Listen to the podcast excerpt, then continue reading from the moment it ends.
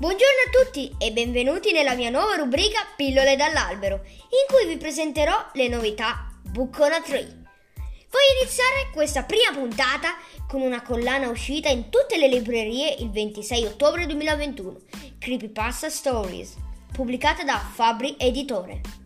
Una collana nata da un'idea della nipote di Davide Morosinotto e che lo zio ha proposto a Bookona tre.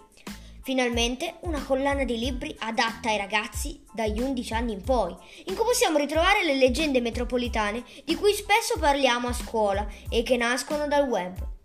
I primi due volumi si intitolano La leggenda di Momo, scritto da Daniele Nicastro, e La maledizione di Bloody Mary, scritto da Barbara Gozzi. Entrambi i volumi sono illustrati da Freddy Tanto. Ma ora cerchiamo di scoprire qualche curiosità su questi due libri tramite i loro autori.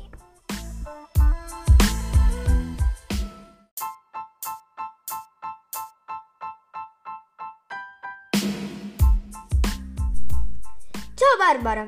Bloody Mary a volte viene rappresentata come un fantasma, altre come una strega. Nel tuo libro, Mary è una strega invocata da tre amici durante un rito. Quando hai deciso di scrivere questo libro? Che tipo di ricerche hai fatto? Cosa hai scoperto della vera Mary? Perché sembra che Mary sia realmente esistita e che sia stata sepolta viva per errore a sedici anni. Ci puoi raccontare qualche curiosità del tuo libro?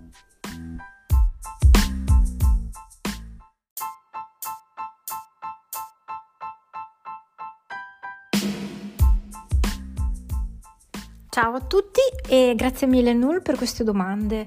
Eh, allora, la prima è quando ho deciso di scrivere questo libro, che tipo di ricerche ho fatto? Um, innanzitutto io lessi un soggetto, quindi una prima storia diciamo raccontata eh, in modo non troppo dettagliato, che era stato scritto da Eleonora Babbo e Vincenzo Galli, e... Um, me ne sono subito innamorata perché eh, l'immaginazione, la fascinazione di questa strega che ritorna dal passato e che ha una um, fortissima connessione col territorio e con un secolo precedente, secoli precedenti dove le cose erano anche molto diverse, secondo me era veramente interessante. In più ehm, l'intera storia si svolge in un paese che è eh, di fatto in faccia a un lago, che è un altro elemento naturale secondo me molto interessante e forte, che può custodire segreti come può anche celare misteri o angoli poco noti. Ehm, in realtà ehm, è vero che la, la leggenda di Bloody Mary è eh, molto varia, cioè ci sono diverse teorie, diverse storie a raccontarla, mm, quindi mi sono concentrata sul cercare di individuare quei racconti, quegli aspetti della strega che più fossero vicini e fossero utili eh, a quella che era già la storia impostata da Eleonora e Vincenzo. Uh, quindi in realtà uh, alcune delle leggende e delle storie che già circolano su Bloody Mary le ho uh, necessariamente meno considerate, meno approfondite, perché erano meno aderenti uh, a questa storia che dovevo scrivere. Um, la cosa interessante per me è stata la sfida comunque a Uh, in un qualche modo dare un tratteggio di questa figura un po' più originale di quanto forse non fossero alcune delle um, storie che già circolano e che collega uh, la strega uh, sia ai protagonisti ragazzini della storia quanto a generazioni precedenti e quindi a un retaggio che ci si porta dietro dal passato uh, che ai noi a volte uh, non ci lascia in pace. La seconda domanda è: cosa hai scoperto della vera Mary? Eh, in effetti, come dicevo, ehm, ci sono diverse storie che circolano e, ed è anche difficile capire ehm, quale possa essere la, la più veritiera, perché poi più eh, le narrazioni arrivano dal passato, più possono essere state deformate o magari raccontate anche per delle finalità diverse che non sempre sono quelle di essere perfettamente aderenti alla realtà. Um, una delle teorie che ho più rintracciato racconta di eh, una, una Mary eh, che purtroppo ha subito un destino abbastanza terribile, quello appunto di essere sepolta viva in questa cassa. Ci sono degli aneddoti anche abbastanza diciamo ehm, orrorifici, potremmo dire, ehm, proprio perché all'epoca comunque certe punizioni, certe pene, mh, certe accuse anzi portavano eh, molto facilmente direttamente a essere già condannati, questo indipendentemente che poi fossero effettivamente vere e altrettanto indipendentemente che ehm, ci fossero magari anche de- dei riscontri.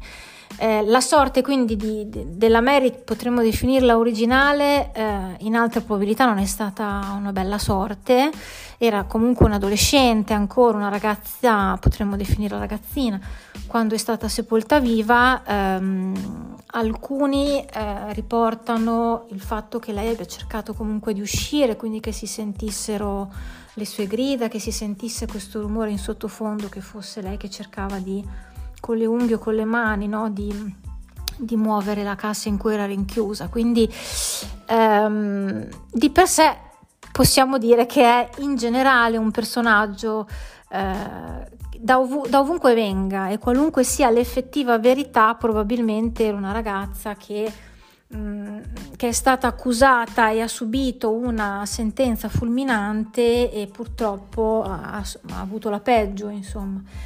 Um, per quanto riguarda le curiosità sul libro, um, in realtà ci sarebbero tante piccole cose da raccontare, perché ogni volta che ti metti su una storia um, ti fai un'idea, poi la perfezioni, cominci a vedere le scene, um, ma le cose possono cambiare in un attimo. Um, io mi sono molto appassionata a tutti e quattro i personaggi, anche se chiaramente è Viola la protagonista che comunque fin dall'inizio accompagna, eh, però in ognuno dei quattro personaggi ci sono dei piccoli aspetti che, che, che mi ricordano pezzetti miei, ma che possono essere, diciamo, pezzetti di caratteri e di, e di dinamiche un po' di tutti, perché sono quattro ragazzini tutto sommato molto...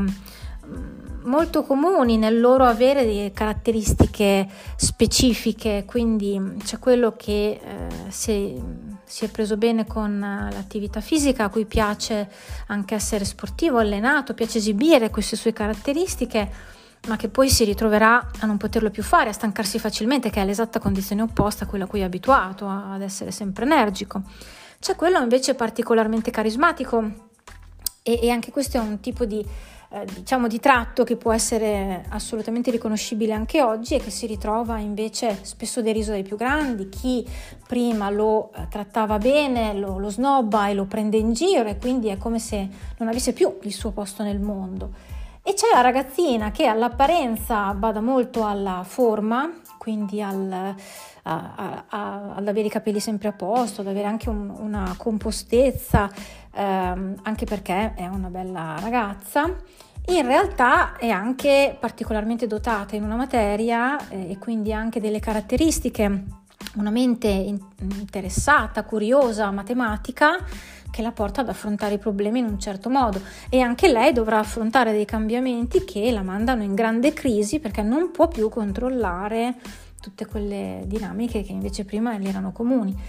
E Viola in tutto questo è l'ultima arrivata, è un'altra condizione che conosco molto bene, ehm, perché è la nuova nel paese, perché eh, si è trasferita paradossalmente in un luogo che dovrebbe conoscere perché è il paese natale di suo padre. In realtà suo padre non solo non ne parlava mai della famiglia, del posto, ma non ce le ha neanche mai portate lei e sua madre lì, quindi entrambe arrivano senza sapere nulla e, e Viola quindi non sa cosa aspettarsi e, e anche questa è un'altra caratteristica che io trovo molto, ehm, molto riconoscibile.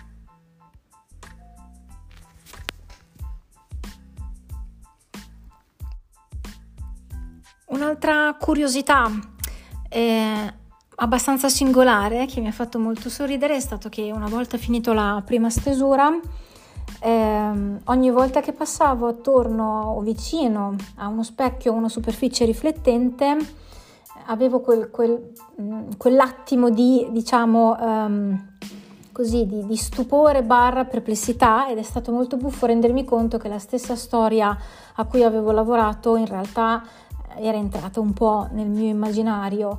Ehm, di fatto forse non riusciamo a rendercene conto perché ormai siamo circondati da tanti materiali anche nuovi, lucidi, ma ci sono tantissime superfici che riflettono immagini, quindi non soltanto gli specchi in senso stretto, che sono un altro degli aspetti per cui a volte certe storie come i creepypasta ehm, hanno un potenziale e una capacità di coinvolgere anche più di quanto forse non potrebbe sembrare, perché vanno a inserirsi in contesti molto familiari e in, in tasselli a cui fai meno caso. Il display di un, di, ormai di tutti i telefoni riflettono le immagini, esattamente come certi materiali, per esempio linoleum nelle palestre, ma anche certi materiali lucidi che vengono usati, non so, per gli armadi, piuttosto che il marmo per terra o nelle cucine, sono tutti materiali che tendono a riflettere la luce. Una delle caratteristiche fondamentali eh, della leggenda di Bloody Mary ha a che fare proprio con questo, quindi in realtà è qualcosa contro cui Eh, forse non puoi veramente difenderti, ehm, a parte nasconderti sotto mille coperte e non uscire mai più, però diciamo eh, è un aspetto eh, che ho trovato fortemente interessante.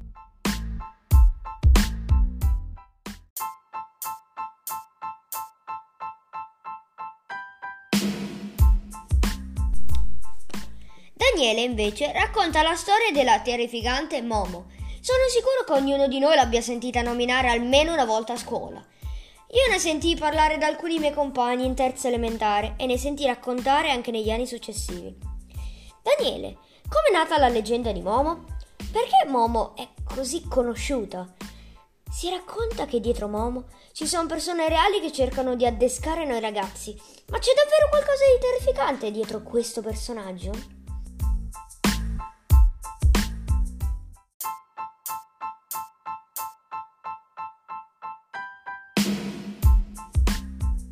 Ciao Null, allora probabilmente all'inizio è andata così.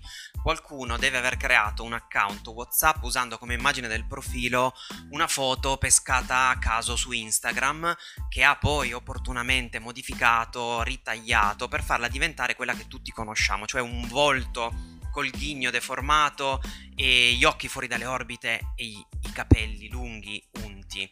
Poi l'ha incollata in un post eh, creepy, cioè un post raccapricciante con una storia inquietante, per mandarla ad altri account presi a caso e far nascere questa storia, questa leggenda metropolitana.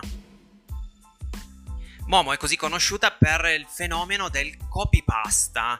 Eh, significa che un blocco di testo viene copiato e incollato sulla rete dagli utenti e diffuso ovunque, e in pochissimo tempo può diventare virale, soprattutto se ci attacchi anche una foto come quella di Momo.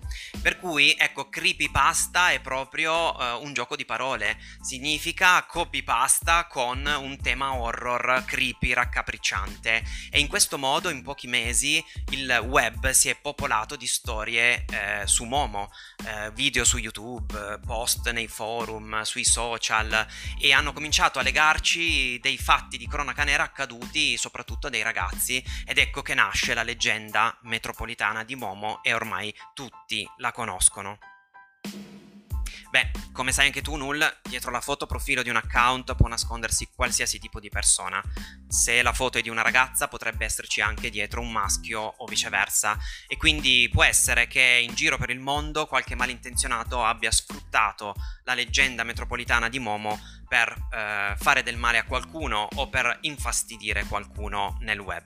Quel che è certo è che, facendo come hanno fatto alcuni ragazzi e ragazze, cioè provando a chiamare addirittura il numero di Momo per vedere se parlava e chi c'era dall'altra parte, beh, il loro credito eh, si è prosciugato in un istante, perché è quello che succede quando si chiama un numero internazionale, ad esempio telefonando al Giappone dall'Italia. Quindi questo è sicuramente stato in tanti casi una truffa. Per il resto, l'idea di raccontare questa storia creepypasta arriva proprio dal fatto che non si sa chi c'è dall'altra parte del telefono, chi c'è dietro una foto profilo. Io ti ringrazio di avermi invitato a Pillole dall'albero e eh, Null, fai attenzione, ricordati sempre che quando sei solo al telefono i mostri ti vedono e non ti accorgi che si avvicinano finché non è troppo tardi.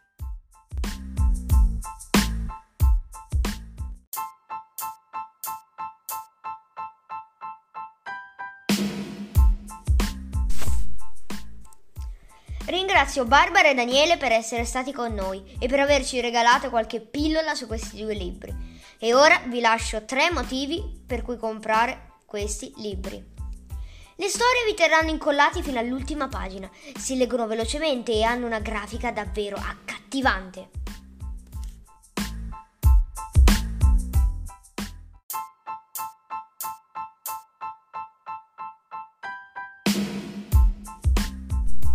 Vi ricordo che potete seguirmi anche sul mio canale YouTube, in Libreria con Null Booktuber, e sulla mia pagina Facebook, in Libreria con Null.